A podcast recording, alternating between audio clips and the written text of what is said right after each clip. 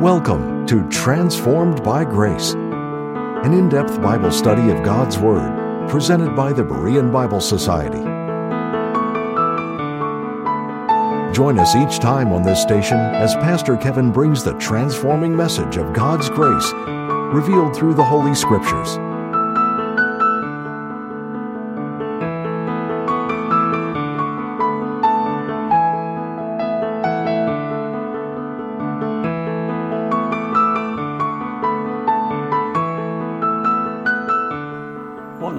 Bible teacher wrote the following about the Apostle Paul Peer into the prison, see him for yourself, bent and frail, shackled to the arm of a Roman guard.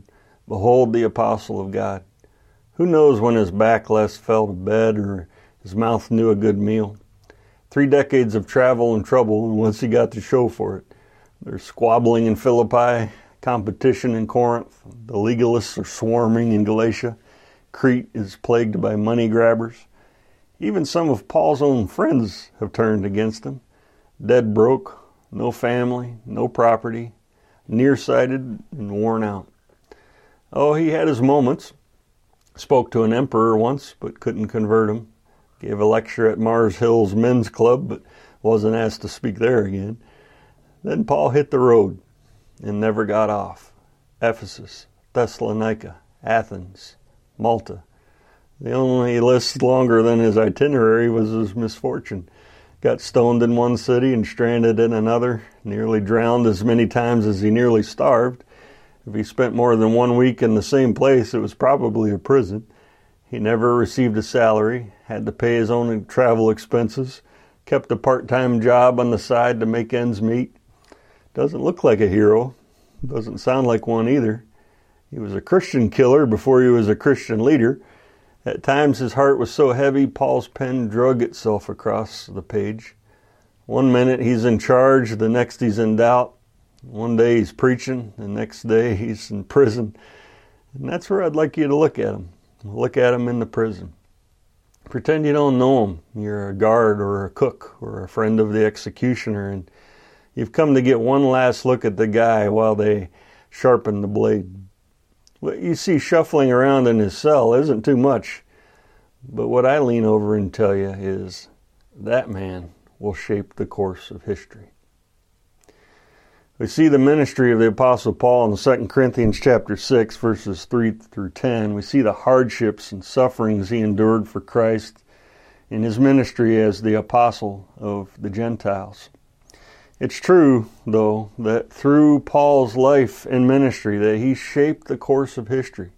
If more would note the significance of Paul and the importance of his unique apostleship and message, the church would have so much less confusion and it would be the light that God intended it to be.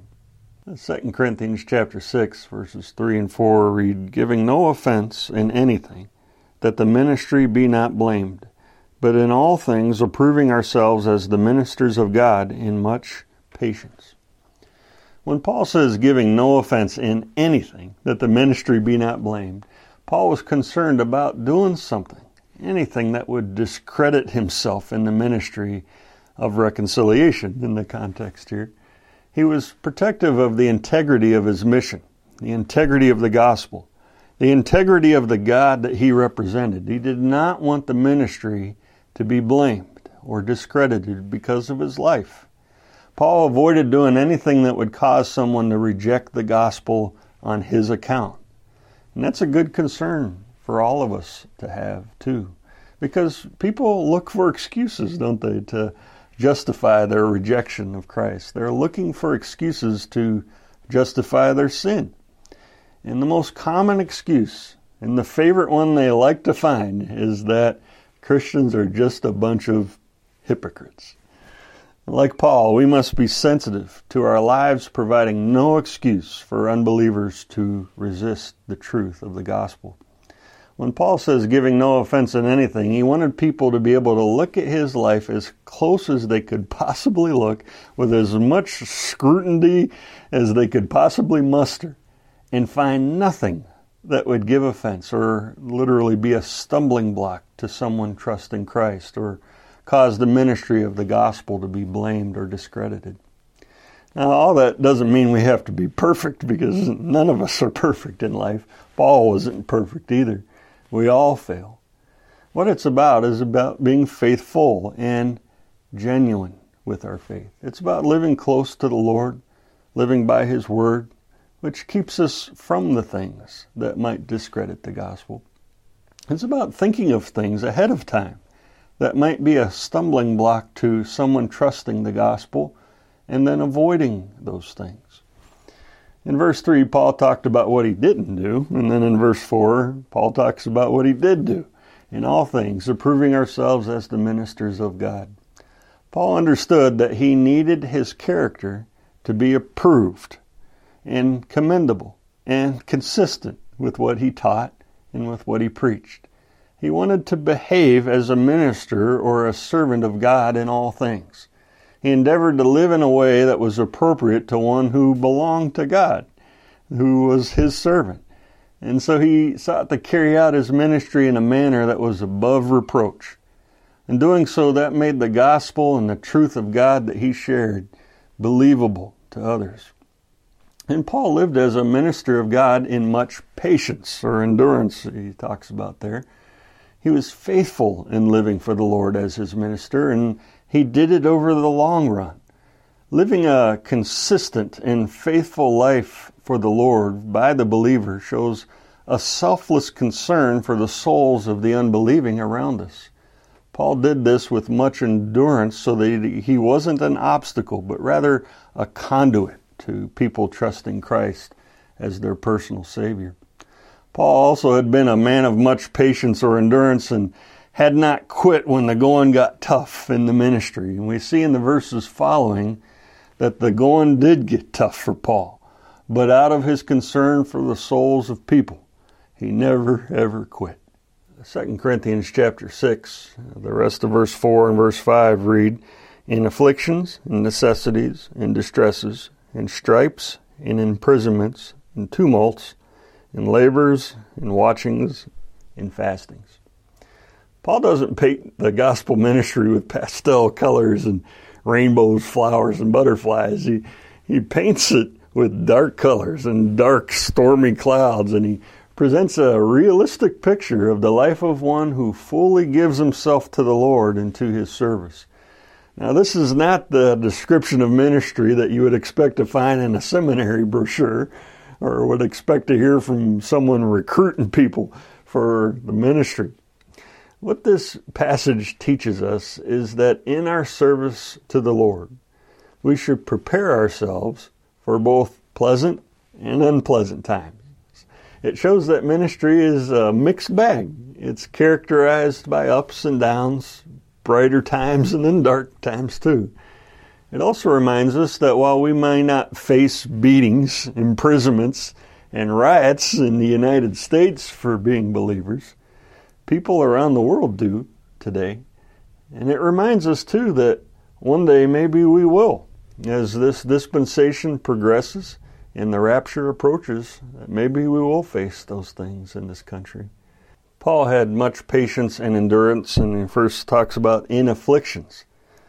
Afflictions means anything that exerts pressure, physical pressure, emotional, spiritual pressure, crushing experiences. It speaks of pressures or circumstances that press in on you and weigh you down. necessities, as he goes on there, is doing without things that make life comfortable and secure being deprived of basic necessities of food, clothing, and shelter. It denotes the distress which comes from being in need. In distresses means to be pushed into tight spots, feeling cornered or trapped, confined, being in an unrelenting place where there seems to be no escape. Paul had things burdening his heart, circumstances which crushed and, and weighed him down and he experienced the stress of being without the basic needs of life and the stress of being in places where he didn't know where to turn and he felt trapped. As he goes on there in verse 5, and Stripes speaks of Paul's beatings and whippings, and we can only imagine the physical pain he had from this. Later in this book, recalling his persecutions, Paul said, In stripes above measure Of the Jews, five times received I forty stripes, save one. The Jews, according to the law of Moses, did not give more than forty stripes. The Romans, though, they didn't have that kind of law. When he was beaten by Gentiles, they went as long as they wanted, and they gave him many stripes, stripes above measure. In Philippi, after Paul was unjustly beaten in Acts 16:23 it says and when they had laid many stripes upon them they cast them into prison. He goes on and talks about in imprisonments. Paul was imprisoned many times. Again, later in the book, Paul says, in stripes above measure, in prisons more frequent. So he was beaten above measure, but in prisons more frequently than that. And tumult speaks of tumultuous situations, or riots, literally, which put Paul in the middle of mob violence, civil disorders, and public outcries.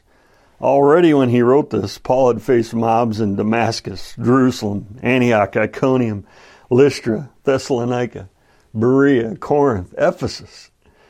These tumults and uproars often followed Paul's preaching of the gospel of grace and the Jews stirring up the Gentiles against Paul.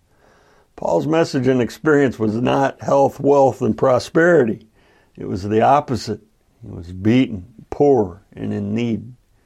Paul experienced these things because he was serving the Lord and making Christ and the message of reconciliation known. This was the world's reaction to the truth to beat Paul, throw him in jail, and riot against him. Paul goes on when he talks about in labors and watchings and fastings. Paul endured the private disciplines of commitment to the cause of Christ labor, sleeplessness, and hunger. And labors, that word means to work to the point of exhaustion and weariness. It's the toil that takes everything you got and you have nothing left. Paul worked hard in the ministry and evangelizing and planting and organizing and caring for the churches. And he also worked hard on his side jobs in his tent making, working with his hands to provide a living for himself so he wasn't a financial burden on the churches that he planted. We'll be returning to the program in just a minute. But first, we'd like to take this time to thank you, our partners, for making these programs possible. If you would like to access our library of helpful Bible study tools, go to BereanBibleSociety.org. 2 Corinthians is a hardcover 240 page verse by verse commentary written by Pastor Cornelius R. Stam.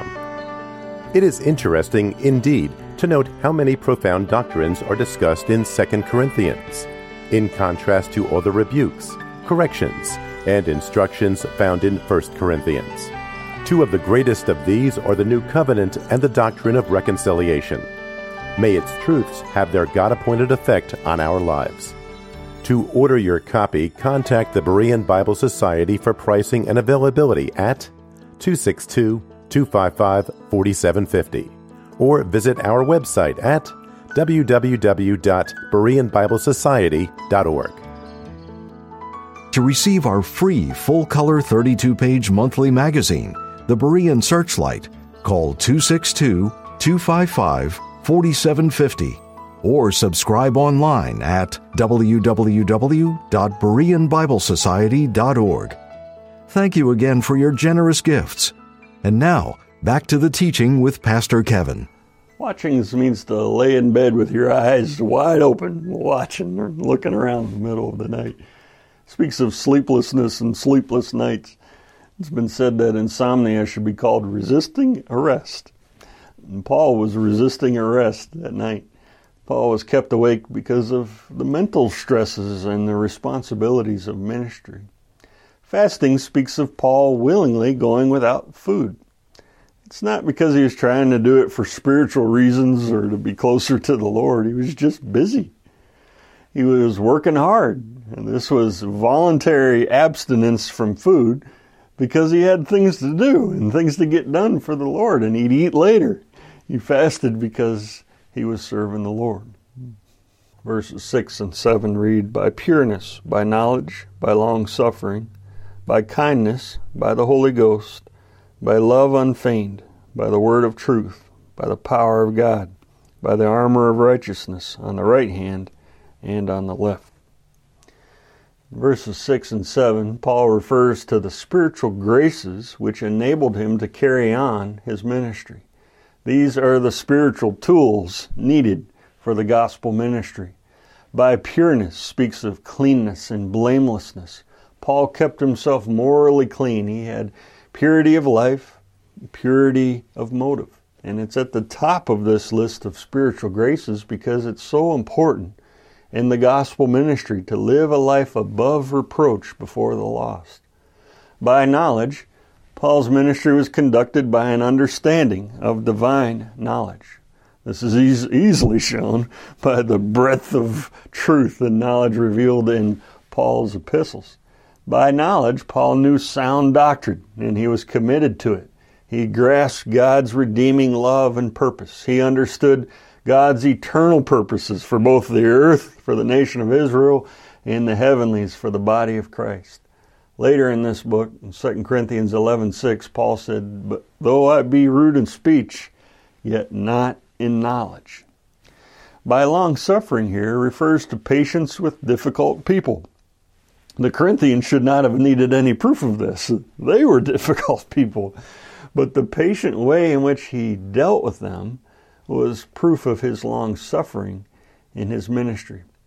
People can test your patience, but people never exasperated Paul to the degree where he set the truth aside, threw his hands up in the air, and walked away from ministry. He was long suffering for the gospel's sake, for the sake of the lost. Kindness is goodness in action. The word means that he did good to people. A lot of people did a lot of bad things to Paul, but it didn't change him from being kind.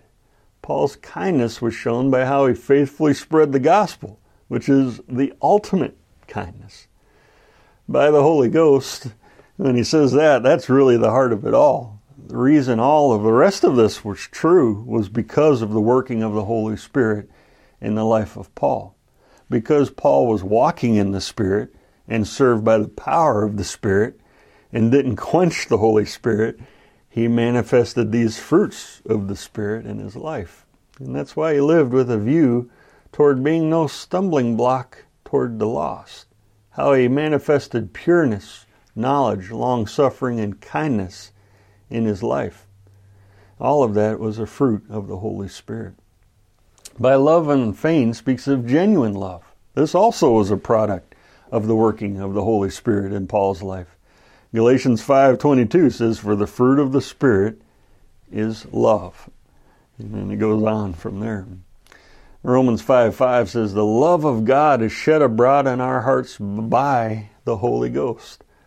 The love which was so obvious in the life of the Apostle Paul toward others was not faked, was not hypocritical, was not a sham, wasn't a pretense, it was genuine, love unfeigned.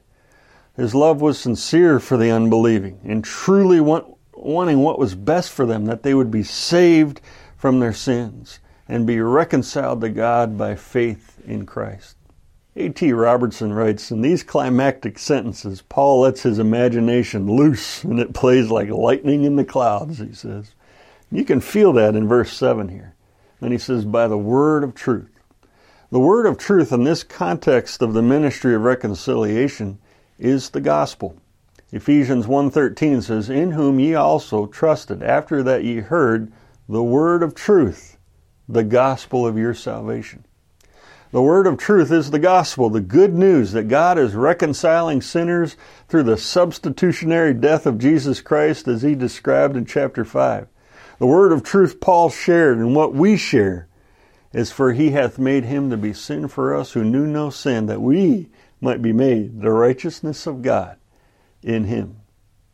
By the power of God speaks to the power of the gospel, the power of the cross. For Romans 1:16 as it says there, for I am not ashamed of the gospel of Christ, for it is the power of God unto salvation to everyone that believeth. The gospel is the power of God unto salvation. Paul preached it in the power of God by the Holy Spirit and he sought to reveal the power of God in saving souls and transforming lives. Paul says, by the armor of righteousness on the right hand and on the left. The word armor is not the same word used for armor when speaking of the whole armor of God in Ephesians chapter 6. It's actually the same Greek word translated weapons later in this book when Paul speaks of the weapons of our warfare are mighty through God in 2 Corinthians 10:4. It's speaking of the instruments or weapons of righteousness. He's Paul's saying, I'm armed and I'm ready in both hands, on the right and the left, to fight on all sides and my weapons, he says, are the weapons of righteousness. The weapons of righteousness, I believe, are the Word of God and prayer. We use the weapons of God's Word and prayer to bring sinners the truth of the gospel, to expose error. So, what unbelievers think is the truth might crumble before the power of the gospel so that they might trust it and humbly bow the knee to Christ in faith. Verses 8 through 10 read, By honor and dishonor, by evil report and good report, as deceivers and yet true, as unknown and yet well known, as dying and behold we live, as chastened and not killed, as sorrowful yet always rejoicing, as poor yet making many rich, as having nothing and yet possessing all things. Here in these verses, Paul describes some of those sharp contrasts and opposite responses that are found in the ministry of reconciliation. They show how it really is in this world. By honor and dishonor, in sharing the gospel, you are praised by some and you're despised by others. Paul was treated as a man of honor and respected, and at the same time, he was treated with contempt and disrespected. It all goes with the ministry. It all goes with the witness for Christ. Light and dark, sun and shadow. It fills the life of the person that gives themselves to the ministry for Christ. Paul received glory and praise from some, and he received nothing but dishonor and hate from others. By evil and good report, in the gospel ministry, we should not expect all to speak well of us as we're faithful to God and we're faithful to the truth of his word. Some people gave a good report of the Apostle Paul, and some gave an evil report. Some happily celebrated the impact of his life on them as he brought the truth of God to them, while others assaulted his character and slandered him. This is the life of one who is a force for the truth, someone who makes an impact, one who is a confronter of truth and error. It is their legacy to have this kind of polarized and opposite kind of response. As deceivers and yet true. This was said of our Lord in John 7, verse 12, and there was much murmuring among the people concerning him, for some said he is a good man, others said, Nay, but he deceiveth the people. Satan wants to destroy the reputation of, of those who speak the truth of God's word. Paul was called a liar and a deceiver by those who hated the truth. And yet he was true, a true servant of God who spoke the truth of God. As unknown and yet well known, Paul says. A grace pastor from years ago, Pastor Harlan Shriver, once described himself in the pulpit as unknown from coast to coast. Paul was ignored, unappreciated, unknown by many in this world. Yet for others, he was such an important person and well known because he brought them the truth of the gospel of grace. For some people, Paul was an obscure nobody, and for others, he meant so much. And that's how it is. There's a world out there that doesn't know who the faithful are, but we know as members of the church, and God knows them, and they're unknown, and yet they're known. It's dying, and behold, we live.